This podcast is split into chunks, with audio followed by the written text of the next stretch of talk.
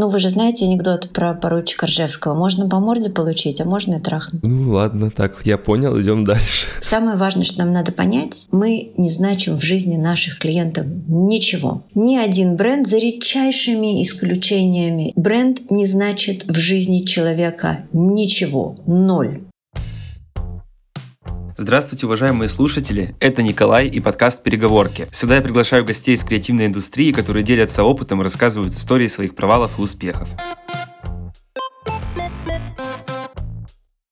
Сегодня у меня в гостях Ленор Горалик, очень талантливая писательница и креативная консультантка. Ленор ведет классный телеграм-канал The Content is the Queen, где обозревает кейсы и делится своим опытом. А еще Ленор консультирует компании и помогает им выстраивать маркетинг. Например, среди клиентов Ленор Яндекс, Skyeng, Филипп Моррис и другие большие корпорации. Можно с уверенностью сказать, что ко многим продуктам или к маркетингу, который мы видим сейчас, Ленор Горалик точно приложила руку.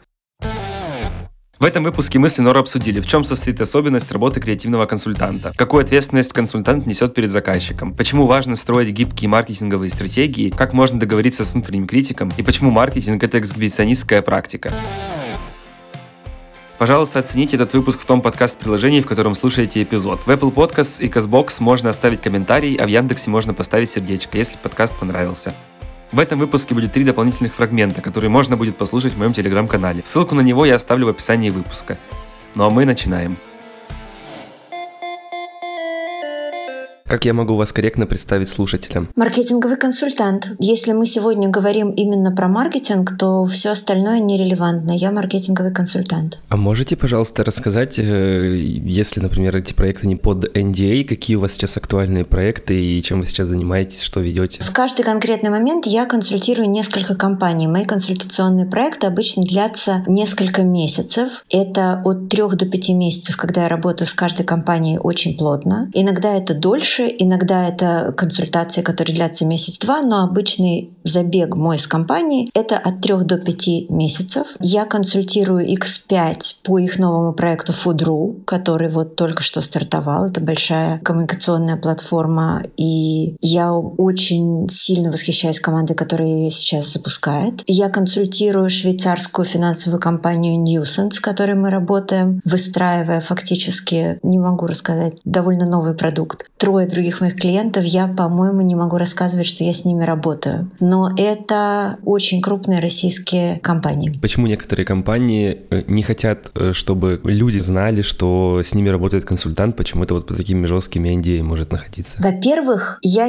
не могу рассказывать про них, потому что я не задавала прямой вопрос, можно ли рассказывать, что мы работаем вместе. Если у меня нет прямого ответа, автоматически это означает, что я не рассказываю. Во-вторых, очень многие компании не любят, чтобы знали, что приводят внешнего консультанта, потому что для кого-то из компании, кто-то из компаний наоборот говорит, рассказывайте, пожалуйста, что мы вместе работаем, это клево, это значит, что мы делаем какие-то новые вещи, это значит, что мы меняем позиции. А, да, со вчерашнего дня я работаю с еще одной большой международной компанией, которая занимается компьютерными играми, и это потрясающий челлендж. Я, мне прям чешутся руки, чтобы мы сделали уже побольше, очень хочется. Но тоже не, не знаю, можно ли рассказывать, и поэтому не рассказываю. Значит, кто-то считает, что это значит, что они не справляются сами. Кто-то может считать, что это заденет команду маркетинга, если будут знать, что есть внешний консультант, как будто команда маркетинга не может сама быть молодцом. Это совершенно неправда. Это, это никак не связано с возможностями команды маркетинга. Это просто значит, что нужен какой-то внешний взгляд или внешняя экспертиза. Это не значит, что команда плохая. Это значит, что не хватает взгляда извне, что команда давно варится в собственном соку, давно работает так, как работала, и не хватает того, кто придет и, может быть, принесет какое-то свежее мнение. Иногда этого достаточно, да, иногда там нужен толчок. Да, но это приглашение консультанта совершенно не говорит, что маркетинг не способен сам. Оно говорит, что не хватает какого-то дополнительного толчка. Моя задача всегда уйти из команды. Моя задача сделать так, чтобы за эти 3-5 месяцев поставить все на новые рельсы, запустить, убедиться вместе с командой, что оно работает, и стать ненужной. Собственно, пятый месяц самый приятный, потому что я уже обычно к этому моменту не очень много делаю. Команда уже все на этот момент делает сама. У вас э, сейчас очень большие и крутые известные заказчики. А вы помните, как э, вы начинали заниматься маркетинговыми консультациями и когда, вот, не знаю, может быть, вспомните первого заказчика и как давно это было? Во-первых, очень важно сказать, что у меня и сейчас не только большие проекты на руках. Я много работаю с НКО, я работаю с благотворительными маленькими проектами. Я стараюсь по мере сил, когда приходят помогать стартапам, это вообще не вопрос про деньги, это бывает и без денег. Я работаю через OCCRP с независимыми медиа, с НКО. Ну, то есть это не только история про коммерческие проекты, и мне это важно, и я это делаю с удовольствием. Не только потому, что я добрый и делаю это по душевной доброте. Часть из этого оплачивается, например, фондами, да, то есть это не значит, что это всегда не коммерческая работа, а что-то я делаю, потому что мне нравятся компании или НКО, или благотворительные проекты, я делаю это с удовольствием совершенно бесплатно,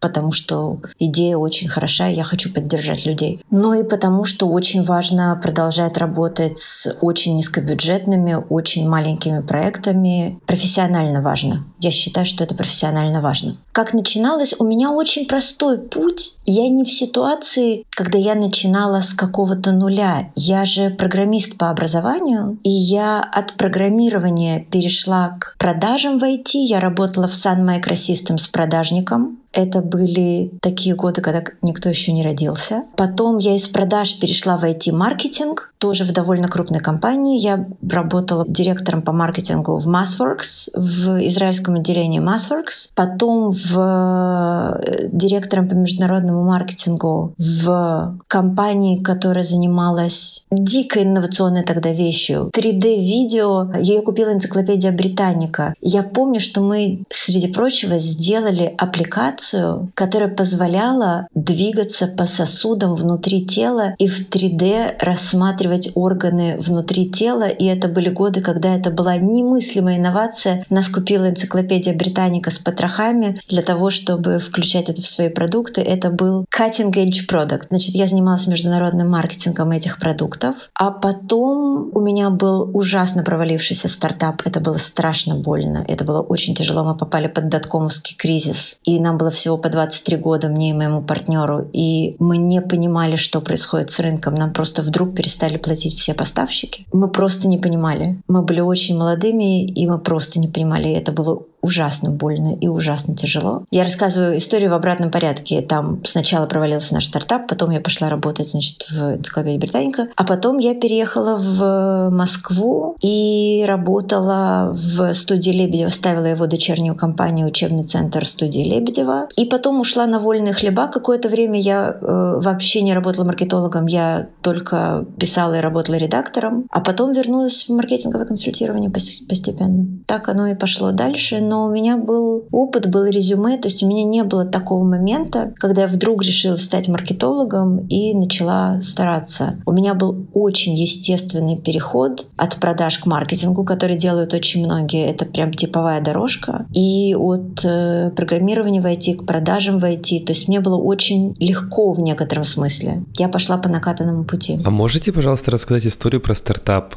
То есть как вы его открыли и почему он потом, что, что с ним случилось? Что я могу сказать в двух словах? Это что никогда не открывайте стартап без финдиректора. Это очень важно. Мой партнер был технологически очень талантливым человеком. На мне были продажи руководства. Мы справлялись нормально, но мы попали под доткомовский кризис, и у нас не было человека, который бы следил за рынком, следил за деньгами. И мы не понимали, что такое кризис. Все понимали, что происходит на рынке, а нам было 23 года, и мы просто не понимали. Мы не понимали, почему наши поставщики, мы занимались аутсорсингом. Аутсорсинг тогда был дико модное слово, и мы занимались аутсорсингом сложных софтовых задач. В первую очередь системного программирования. Крупные компании отдавали нам те куски своих продуктовых, софтовых задач, на которые не имело смысла нанимать человека. Бывает такое, что кусок программирования системный надо сделать один раз. Нанимать на это человека на ставку бессмысленно, и они аутсорсили это нам. А у нас были очень талантливые сотрудники, которые умели это делать. Это занимало 2-3-4 месяца, и мы отдавали этот кусок, готовый кусок продукта и интегрировали его. Мой партнер прекрасно справлялся с техническим осмыслением, у нас были прекрасные, очень талантливые сотрудники, которые это делали, но у нас не было человека, который следил за финансами. Мы считали, что мы справимся со всем сами. И, может быть, если бы не кризис, у нас бы хватило ума нанять такого человека, и мы бы справились. Но мы попали очень жестко, как настоящие, очень юные, очень глупые люди, и должны были в какой-то момент попасть. И это было довольно ужасно, но как-то как справились. А сейчас вы бы открыли свой стартап или какую-нибудь компанию возглавили бы? Нет, потому что у меня нет склада, который для этого нужен. В 23 года мне казалось, что с партнером, с партнерами я могу. Но это надо помнить, что мои 23 года, я 75 -го года рождения, что мои 23 года это, соответственно, 97 год. Это мне даже не было 23. Все открывали стартапы. Это был доткомский бум и доткомский кризис, соответственно. И нам казалось, что море по колено. Но это было неправда. Это было очень бурное море. У меня не стартаперский склад вообще совершенно, и я получила жестокий урок, чтобы в этом убедиться. Я не умею и, видимо, не хочу. Я понимаю. Мне просто сейчас 22, и мне иногда тоже кажется, что вот все море по колено, и я такой. И очень больно иногда бывает потом в каких-то моментах. Ну ладно, так, я понял, идем дальше. Во-первых, мы в любой работе получаем время от времени. Во-вторых, э, с другой стороны, ну вы же знаете анекдот про поручика Ржевского. Можно по морде получить, а можно и трахнуть. Иногда, если долго получать по морде, что-нибудь срабатывает. Когда готовился к выпуску с вами, я почитал про вас, ну, перед тем, как слушать э, какие-то подкасты и смотреть ваши выступления, посмотрел, и в Википедии было написано, что вы писательница, поэтесса, переводчица и журналистка. Помогает ли вам опыт писательницы и поэтессы в построении маркетинговых коммуникаций, и если да, то как? Значит, во-первых, очень важное уточнение, я не журналистка. Это Лена Костюченко у нас журналистка, а я иногда пишу эссе в какие-нибудь издания. Это очень важно. Помогает ли писательский опыт? Знаете, очень интересным образом. Да, помогает. Ну, во-первых, я, я даже недавно где-то в каком-то интервью это говорила, но я думаю, что никто не обидится, если я повторюсь, потому что никто не читает все сплошняком. Для меня и маркетинг, и то, что я пишу некоторым образом про одно и то же. Меня ужасно интересует повседневная жизнь людей. И маркетинг для меня — это про то, как люди каждый божий день едят, играют в игры, ходят в аптеку, выбирают вещи, разговаривают друг с другом, смотрят по сторонам. Вот этот интерес он движет и мои тексты, и мою работу маркетологом. Это то, что, это то, из-за чего я не делаю маркетинг B2B, потому что мне не так интересно, как работает компания. А если меня и спрашивают про B2B, я всегда отвечаю одно и то же. Нет никакого B2B, есть все равно живые люди, которые принимают решения просто внутри компании. Не так для себя, как для группы людей. Но все равно люди и для людей. Да, это, это все, что я могу сказать. В этом смысле это делается каким-то одним кусочком мозга. Это делается на самом деле разными кусочками клеточками мозга, но задействован какой-то один центр. А еще помогает странным образом. Я в какой-то момент сказала себе, что когда тебя берут консультантом, я очень много лет делала ошибку. Эта ошибка заключалась в том, что когда меня брали маркетинговым консультантом, мне казалось, что надо очень четко разграничивать. Вот тут ты маркетолог, а вот тут ты, например, писатель. Сейчас я думаю, что когда компания приглашает тебя маркетологом, она зовет тебя на помощь. И эту помощь надо оказывать всем, чем ты умеешь. Я имею в виду, что если надо, если компании надо написать смешную историю для блога, и ты чувствуешь, что ты можешь, напиши. Если нужно сделать проект, в котором участвуют известные писатели, ты можешь до них дотянуться, дотянись. Если надо сделать комиксы, сделай. То есть, короче говоря, помогай всем, чем ты можешь. И в этом смысле я иногда прибегаю к каким-то своим скиллам, которые находятся в других областях, если они у меня есть. И в этом смысле, да, помогает. Это может звучать ужасно странно, но помогает каким-то вот этим образом, очень практическим. Вы на самом деле сейчас так говорили вот э, про помощь помощь и, и там, про то, что маркетинг для вас это то, как люди каждый день там ходят в аптеку и что-то вот делают. Мне показалось, как будто бы в вашей работе супер-супер важно быть каким-то внимательным и чутким. Вот, э, то есть немножечко внимательнее и чуть-чуть с большей чуткости, чем там, например, в других профессиях. Вы могли бы, например, сказать, что да, вы там, например, в большей степени внимательны каким-то деталям, деталям и в повседневной жизни, и в работе. Для меня вообще э, как-то очень важно, что маркетинг — это про эмпатию. Маркетинг — это про то, чтобы чувствовать человека, пытаться. Мы не можем сказать, что мы это делаем, это нельзя утверждать, но пытаться чувствовать, как человек живет, как человек думает, как человек что-то. Да? Ну, хороший маркетинг — это когда ты всерьез думаешь, что человек чувствует, когда он взаимодействует с товаром, с услугой, с медиа, с контентом, с чем угодно, что ты ему предлагаешь. Потому что в противном случае получаются, ну, такие или очень средние, или очень неловкие, корявые усилия. И хорошие маркетологи, мне кажется, всегда делают ровно это. Они не задаются... Вот, знаете, я студентам своим рассказываю, что нас всегда учили делать контент, в первую очередь задавая вопрос, что мы хотим сказать. Ну, то есть не что должно быть написано, что мы хотим сказать. И мне кажется, что этот вопрос полностью бессмысленен, особенно сегодня, в силу некоторых обстоятельств. Что единственный вопрос, который имеет значение, это что человек хочет услышать. Очень часто нам надо отталкиваться от него, а что мы хотим сказать, это важный вопрос, но он вопрос номер два. Он должен быть зашит в ответ на первый вопрос. Потому что в противном случае есть очень важный принцип, когда я его поняла, когда я работала с компанией Philip Morris. Я переделывала стратегии парламента и Мальборо в России. Я поняла это, и это был один из самых тяжелых моментов моих, когда иногда ты говоришь клиентам вещи, которые тяжело услышать. И ты понимаешь, что тебе нужна смелость их сказать, и клиентам нужна смелость их услышать, и ты очень уважаешь своих клиентов за то, что они готовы это сделать. Но когда мы работали с компанией Philip Morris, у меня был момент, когда я делала презентацию, мы говорили про рассылки.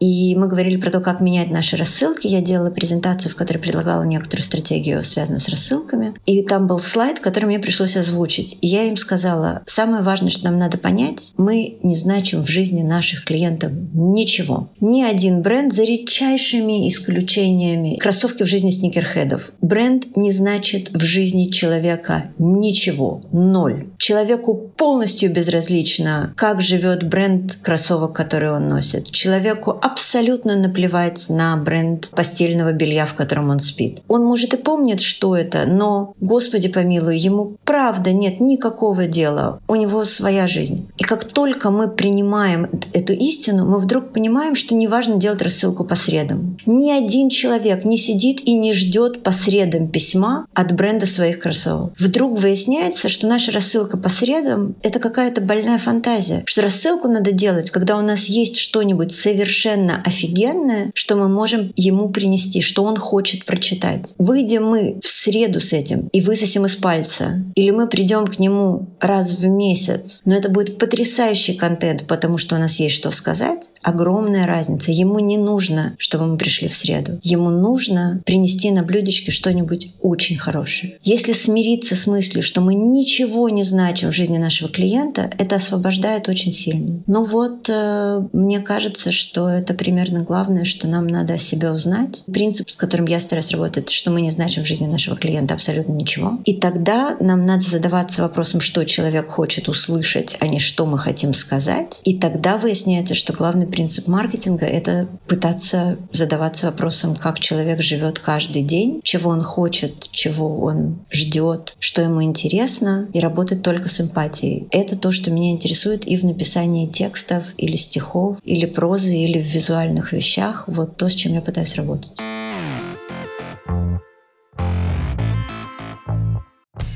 Если вам понравился выпуск, а вы хотите послушать немного больше, подписывайтесь на мой телеграм-канал в подчеркивание переговорки на латинице. Там я публикую короткие фрагменты, которые не вошли в финальный продакшн. В выпуске с Ленор Горалик будет три таких фрагмента.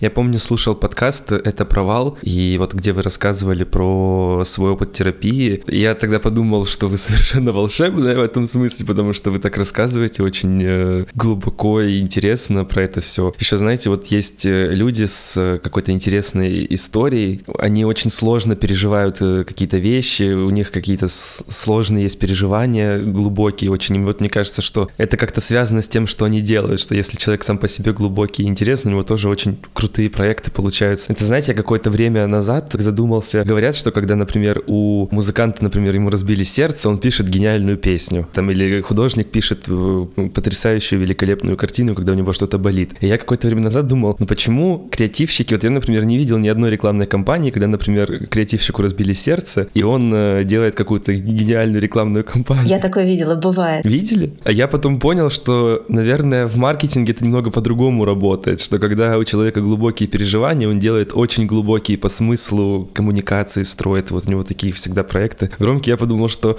возможно, это какой-то кусочек творчества. Вот во всем этом есть такая тонкая ниточка связывает. Знаете, что ужасно интересно? Вопрос о том, является ли реклама художественным высказыванием, он же очень важный на самом деле. Его обсуждают. Являются ли люди, которые создают рекламу, творческими работниками? Является ли это творческой работой или это сугубо коммерческая работа? Это очень сложный вопрос. Это, это невозможно, мне кажется, разделить. Мы все знаем шутки по поводу того, что каждый копирайтер хочет написать великий русский роман, а не заниматься вот этим всем фуфлом, да. А с другой стороны, это совсем не фуфло, и копирайтеры очень часто вполне гордятся своей работой и так далее. Это важный вопрос, и про него можно было бы э, говорить, и про него бы говорить не со мной, а с э, группой людей, да. Это хороший разговор, предмет для дискуссии, а не для нашего разговора. Вот это было бы интересно, конечно. Хочется еще спросить, вот тоже мы затронули про терапию, и вот э, в подкасте «Это провал» вы рассказывали, что много лет вы были в терапии, и в том числе вы боролись с синдромом самозванца. Можете, пожалуйста, рассказать, мешает ли или мешал ли он вам в работе как креативного консультанта, и как вы с ним справились, если справились, а если он еще, этот внутренний критик все еще жив, то как вы с ним справляетесь или как договариваетесь? А, я до сих пор в терапии, и, видимо, буду в ней всегда, потому что у меня биполярное расстройство расстройство, и терапия просто очень помогает мне справляться. Синдром самозванца у меня очень сильный. Главная моя эмоция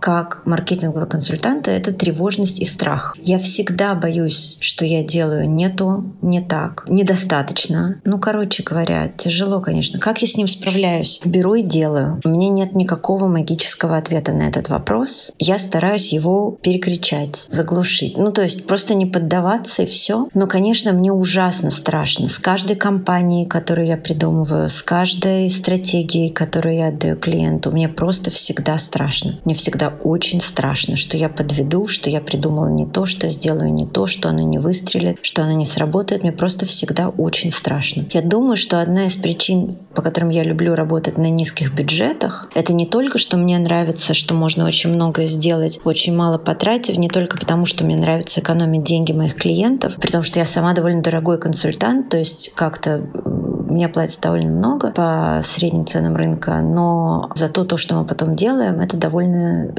экономные системы. Я это делаю еще и потому, что на больших бюджетах мне было бы довольно страшно работать. Я учусь делать, ставить эксперименты и делать маркетинговые ходы на низких бюджетах, потому что это помогает мне меньше бояться. Я, я не креативный консультант в том смысле, но меня иногда зовут что-то вот там тоже поговорить, какую-то что-то сделать, пофасилитировать. Мне супер интересно в этом развиваться, и поэтому я периодически беру, ну тоже. И я понимаю, что я неплохой специалист, и вот на, на те задачи, на которые меня зовут, я, наверное, справлюсь, но я все равно делаю ценник меньше для того, чтобы, ну, если что, чтобы не было никаких вопросов. Вот, я вас понимаю. Мне очень страшно. Всегда.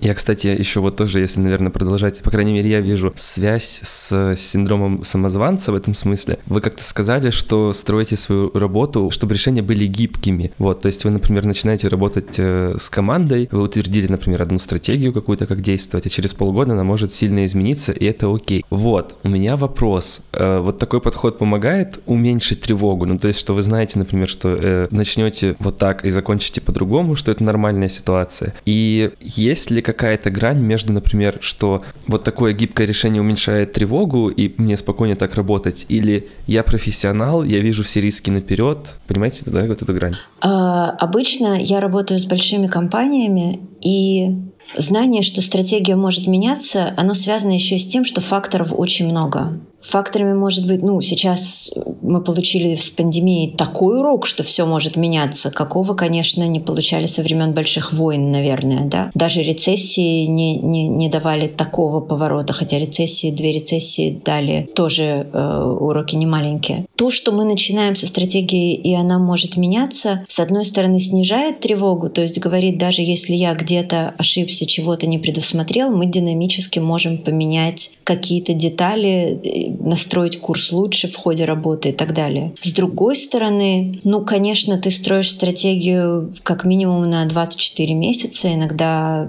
заранее договариваешься, что это стратегия и на подольше, хотя подольше в наше время строить стратегии, ну, такая вещь, довольно уже рисковая, да, динамика очень высокая. И когда ты видишь, что логика начинает отклоняться от нее, тебе, конечно, страшновато. Тебе кажется, что это может забрести не туда. Но надо понимать, что, как всегда, маркетинговая стратегия внутри компании, ты должен всегда помнить, что компания — это огромный механизм. Очень много факторов влияет на то, как компания выстраивает маркетинг. И эти факторы могут быть связаны с чем угодно, от изменения рынка до финансирования. Тебе всегда надо помнить, что маркетинг должен быть исключительно гибким. Если твоя стратегия не годится на то, чтобы выдерживать постоянно меняющуюся нагрузку, постоянно меняющийся удар, с ней что-то не так. Я стараюсь строить стратегии, которые можно адаптировать к разным меняющимся обстоятельствам. Получается у меня это или нет, я не знаю. Я надеюсь. Я, я понимаю, про что вы говорите, потому что я помню где-то года два назад, или даже, может быть, полтора, я тоже выступил как э, шоу-раннер. Мы запускали подкаст э, другой, и я, в общем, его сделал. Я сделал тоже стратегию большую, прям такую классную, там все прям вот как по науке подошел, как вот мне показалось правильным. И я увидел, что через время подкаст начинает немножечко меняться. И я сначала так злился. Ну, то есть это один из таких моих первых суперсерьезных проектов, где я прям выступал такой вот как э, лидировал идею. И я такой думаю, блин, да что-то не так идет, наверное, все плохо. Почему оно меняется? Оно не должно было меняться. А потом я понял, что, наверное, это все-таки живой организм, он сам должен меняться, и что очень много факторов, которые на это влияют. Вот, и меня отпустило, и вот теперь я супер спокойно к этому отношусь. Прекрасно. Я когда готовился к выпуску с вами, в одном из интервью услышал мысль, что э, очень сложно отрывать от себя результат своей работы. И я при этом вспоминаю свой опыт и понимаю, что это правда сложно, и бывает, что проект очень нравится. Кажется, что в каждый проект ты вкладываешь какой-то, наверное, кусочек души. При этом у меня есть впечатление, что вот такой формат работы супер-супер затратный, ну, по крайней мере, для, для меня, как для креативщика, супер ресурсный. Вот, и поэтому я со временем научился отделять себя от результата своей работы, то есть это как защитный механизм произошел такой, что раньше было сложно, потому что я много вкладывался, а сейчас легко, и поэтому я вкладываюсь немножечко в это меньше и делаю как будто бы ее без любви. Кажется, что вот в этой работе, скажем, без любви к проекту, штуки, которые ты делаешь, получаются сильно-сильно-сильно хуже по качеству. Как вам кажется, насколько вообще человек из креативной индустрии, например, консультант, должен отдавать себя в этом смысле работы и насколько он должен сливать себя с этой идеей, любить ее для того, чтобы ее, скажем, продать? Когда ты работаешь маркетинговым консультантом, как я, у тебя должна быть какая-то очень сложно выстроенная грань. С одной стороны, у меня очень сильное чувство лояльности к проектам, с которыми я работаю. Я вовлекаюсь сильно. Мне важно, я хочу, чтобы получилось. Мне страшно нравятся мои клиенты. Ну, мне везет с клиентами. И я беру клиентов, которые мне нравятся, с которыми у меня есть чувство взаимопонимания. И клиенты мне попадаются очень-очень клевые. Мне прям очень нравится. Мы находим друг друга, и это помогает сильно вовлекаться. То есть прям болеть за своих клиентов. Вот прям хотеть, чтобы у них все получалось. С другой стороны, ты всегда помнишь, где проходит грань между твоей вовлеченностью и клиентским решением. Ты консультант, ты принимаешь решения по ряду вопросов, но когда тебя просят, но последнее слово всегда за клиентом. Это его бэби, это его ответственность. И он может принимать решения, которые не совпадают с твоим мнением, и дело не только в том, что это его право. Дело в том, что очень часто ему сильно виднее. Он знает внутренности компании, он знает кишочки проекта, он знает политику внутри компании, которой ты не знаешь и не чувствуешь. Он знает расклад сил. Он понимает, как устроены отношения между людьми. Он видит то, чего не видишь ты. Его решение основано очень часто на информации, которой у тебя нет. И это надо понять и принять. Это довольно сложная история, в которой ты хочешь как лучше, но знаешь, что ты можешь не понимать, как как лучше. Ты все время должен держать это в голове. Это не просто, но это очень важно. Ну вот, я стараюсь. А как вы погружаетесь в проект? Насколько глубоко у вас получается погрузиться в рабочие процессы и как это происходит?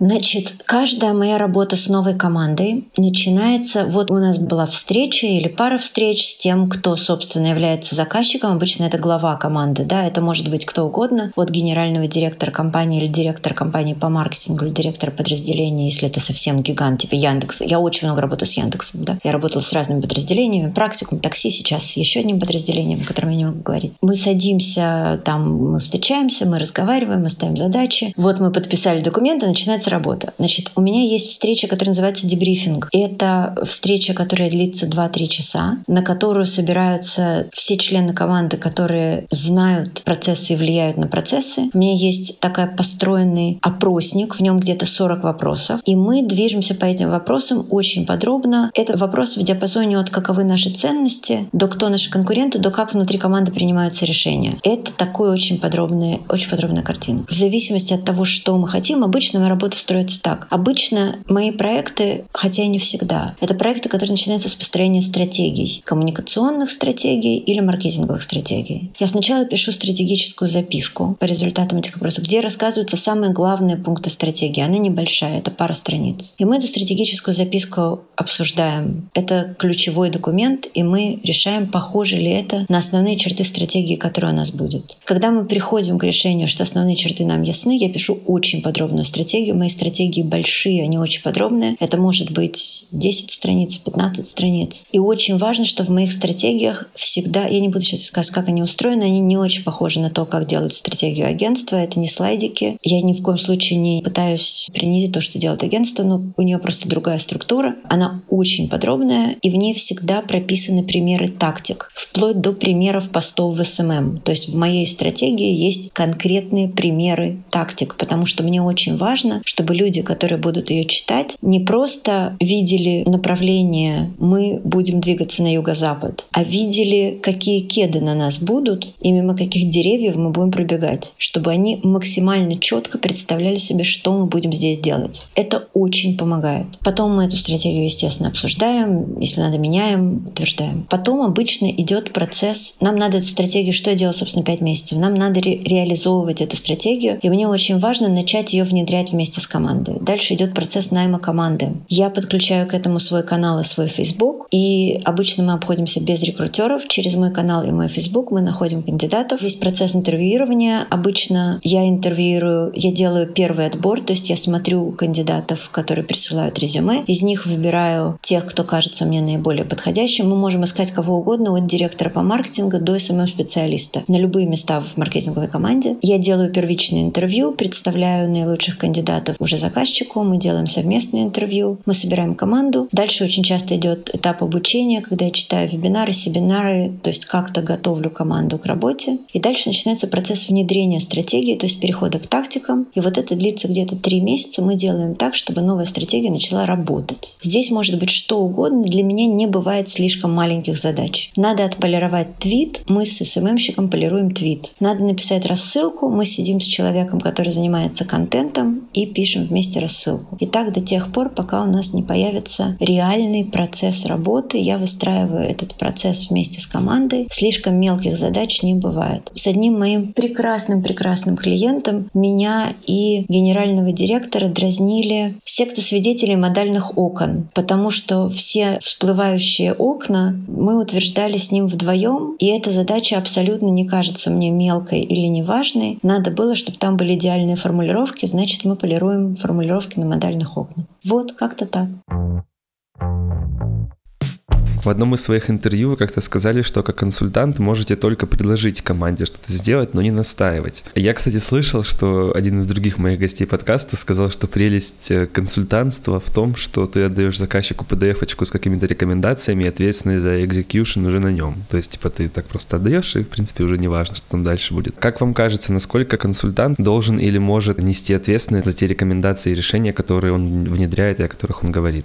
Вот мне потому все время страшно, что у меня чувство, что я несу ответственность, что я несу огромную ответственность за то, что я делаю. Когда я говорю, я не могу настаивать, это то, что я говорила, решение за человеком, потому что он отвечает за результат в конечном итоге. Это его работа, это его компания, это его должность, которую он рискует, когда принимает решение, как и мы все. Но чувство ответственности у меня огромное. Я поэтому говорю, что я всегда говорю о тактиках, что я занимаюсь внедрением, что моя задача отстраивать процессы и так далее. Я абсолютно не тот консультант, который отдает PDF-очку. Нет, мне глубоко неприятен такой подход. Я так не умею. И я стараюсь отвечать за то, что я делаю по мере сил. А вот такая большая ответственность, которая на вас лежит в этом смысле, она способствует, например, не знаю, быстрейшему выгоранию или нет?